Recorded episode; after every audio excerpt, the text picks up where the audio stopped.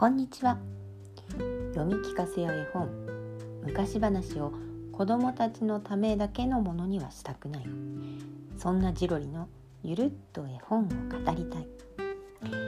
第2回目の今日から私渾身の絵本紹介のスタートです。がその前にですね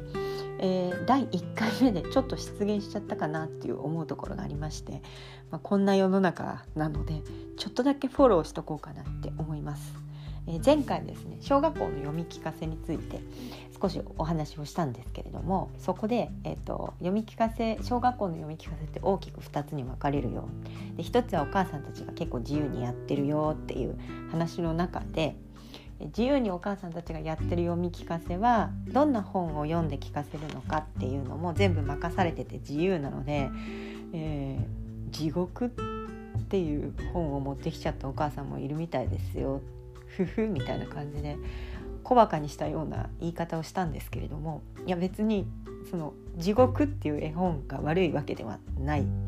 あのうちにもあります地獄これあの多分多分なんですけどいや 元からずっと売れてた絵本なのかもしれないんですけど東村明子っていう漫画家がいるんですけれども彼女が自分の子育てを漫画にして、えっと、息子がねごっちゃんっていう息子さんの子育て漫画「ママはテンパリスト」っていうのがあるんですけどすごい人気の漫画で。でその中で、えー、東村明子がですねごっちゃんのしつけというかやっぱりこう恐れるものがあった方がいい。そういうなんか自然とか、まあ、鬼とかそういう畏怖するものがあるのは 重要だっていうことでそれをこう分からせるために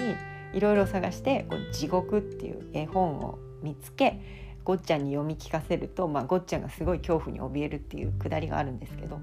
そこで多分結構有名になった絵本じゃないかなって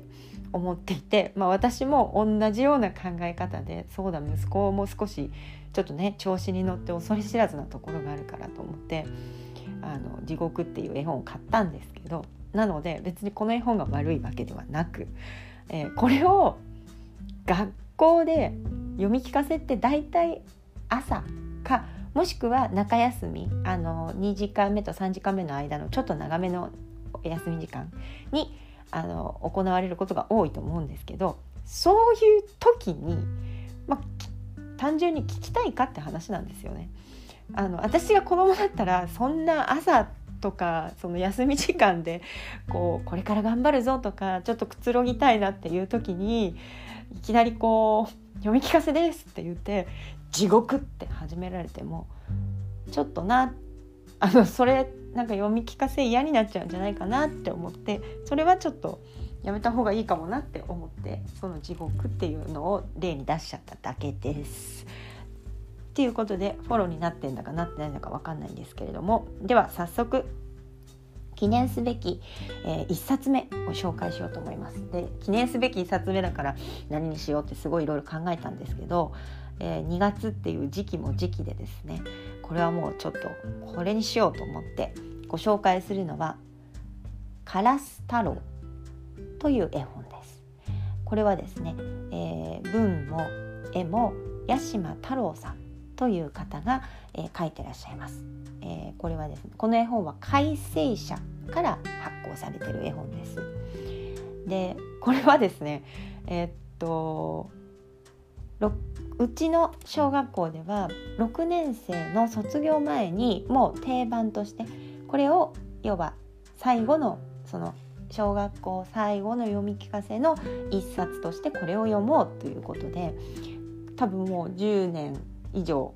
読み聞かせがあるんですけれども6年生の最後は必ずこの「カラス太郎」を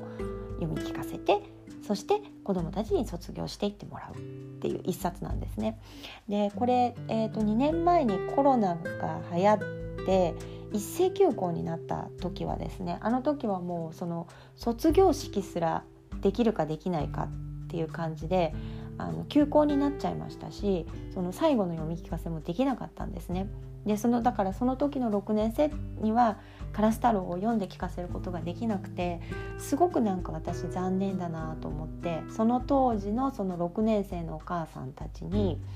えーと、仲良くしてるお母さんたちには是非そのお子さんにですねこの「カラス太郎」を読んで聞かせてあげてほしいんだなんてことを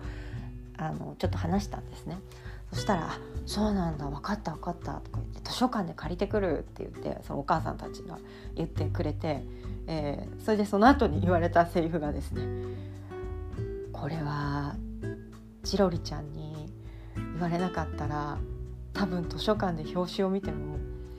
もしかしたら読もうとは思わない一冊かなっていう感想をいただいたんですけどあのあくまでこうパッと見た表紙の印象ですよ。あの積極的にわこの絵本面白そうっていう気持ちにはならないっていうようなことを言われたんですけど確かにうんなんだろうななんかカラス太郎っていう男の子の顔がボーンって表紙に出てるんですけど、まあ、それだけ見てもわっっていうふうにはならないかなとは思うんですね。でこの絵本っていうのはもともと日本出身でアメリカに移住した八島太郎さんがアメリカで出版した絵本なんです。だから現代が「クローボーイ」「カラス少年」そのまんま。でこの絵本はでもですねアメリカでコール・デコット賞のオナー賞えー、っとこれコール・デコット賞の銀賞とか次席って言われてるんですけどこれがですねを受賞しまして1956年にアメリカで爆発的に売れた絵本なんですよ。でこのコール・デコット賞っていうのはアメリカでは非常にその児童図書に与えられる権威のある賞とされていて、まあ、これを受賞したらですねアメリカでは絵本作家としての生活も安定するくらい権威のある賞ですと。でこの賞っていうのは、まあ、話のストーリーももちろんなんですけれどもイラストが非常にその芸術性が重視される賞と言われていて、えー、他にはそのコール・デ・ゴッド賞どんなのがあるの？あの受賞した作品何？って聞くとなんとなくその系統がわかるかなって思うんですけどあの怪獣たちのいるところとかあとは睡眠とかあとは元気なマドレーヌとか小さいお家もコールデコット賞を受賞している作品なんですね。でまあいくつか聞くとああなるほどねっていうそのコールデコット賞に対するイメージっていうのが少しつかめるかなって思うんですけどでその1956年に出版されアメリカで出版されたこの「クロウボーイ」ですねは、えー、24年を経て1979年に日本でも発売され「カラス太郎」という絵本として発売された。でまあざっとあらすじはですねチビっていう男の子が主人公です。でこの子は体も小さいですし勉強もあの不得意で多分今で言うと、まあうん、知的障害とかっ学習障害とか、まあ、発達障害とか、まあ、いろんないろいろあるけどそういうちょっとそのそういうところに入る男の子なのかなって思うんですけどこの少年が、まあ、一人の先生と出会ってその先生がとてもそのチビのことを理解してくれる先生で、えっと、勉強はできないんだけれどもいろいろいいところがある。その山の植物に詳しいとかあとすごく独創的なあの書道を書くとかですね。でチビは、まあ、遠くから毎日毎日何時間もかけて通うんですよね。で雨の日も雪の日も休まずにあの自分の足で歩いて通ってくるで通いながらその山のカラスの声を毎日聞いているうちにですねそのカラスのいろんな鳴き声あの朝鳴く時の声夕暮れ時の声子供のカラス親のカラスあの鳴き声が微妙に違うものをまあ声帯模写ですかね声帯模写をしてえっ、となんだろう鳴き声を鳴き声を模写できる。でそれをですねまあ、あの学校のいわゆるえーと、なんていうの今で言うと演劇発表会みたいなところで先生がチビにあの発表させるでそれを聞いたあの子どもたちも保護者たちもすごいあの感銘を受けるんですね。ですごいなこの子はということででも同時に今まで自分たちがどれだけチビのことをそのバカにしたり邪険に預か邪険に預か扱ってきたかっていうことに気づいてっていうような、まあ、そういうお話なんですけどこれがですねいろんな意味で読み手泣かせなお話で、えー、このお話はあの結構読み手のお母さんにとってはですねちょっともう自分の子供とかぶっちゃってもう泣けてきちゃって読めないのよっていうことで読み手を辞退されるお母さんが結構多い。えー、私は割とあの淡々と読めるんですけどあの身につまされちゃってあの、ね、読み手が泣いちゃったりとかするわけにはいかないのであの私は読めないわっていうお母さんも結構多い絵本ですね。あとはですねあの単純に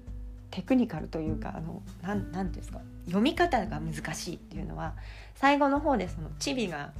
カラスの鳴き真似をするページがあるんですよ。でそこをですねチビのようにですねできるのかって話なんですよね。でもできなくていいのよとか言われて大丈夫想像すれば声に出るからとか言われてまああそうじゃあ今私はこう朝のカラス夕暮れのカラスって思いながら「カー」って言うんですけど、まあ、結構ちょっと読み手としてはなかなか難しいところはありながらもでもすごくいい本ですごくいいお話なのでぜひぜひ図書館には必ずあると思います。図書館には必ずあると思うのでぜひ一度手に取って読んでいただければと思います。それでは今日はこの辺で。次回また、えー、どんな絵本を紹介するか考えながらあの面白い絵本を紹介できればいいなと思います。それではご視聴ありがとうございました。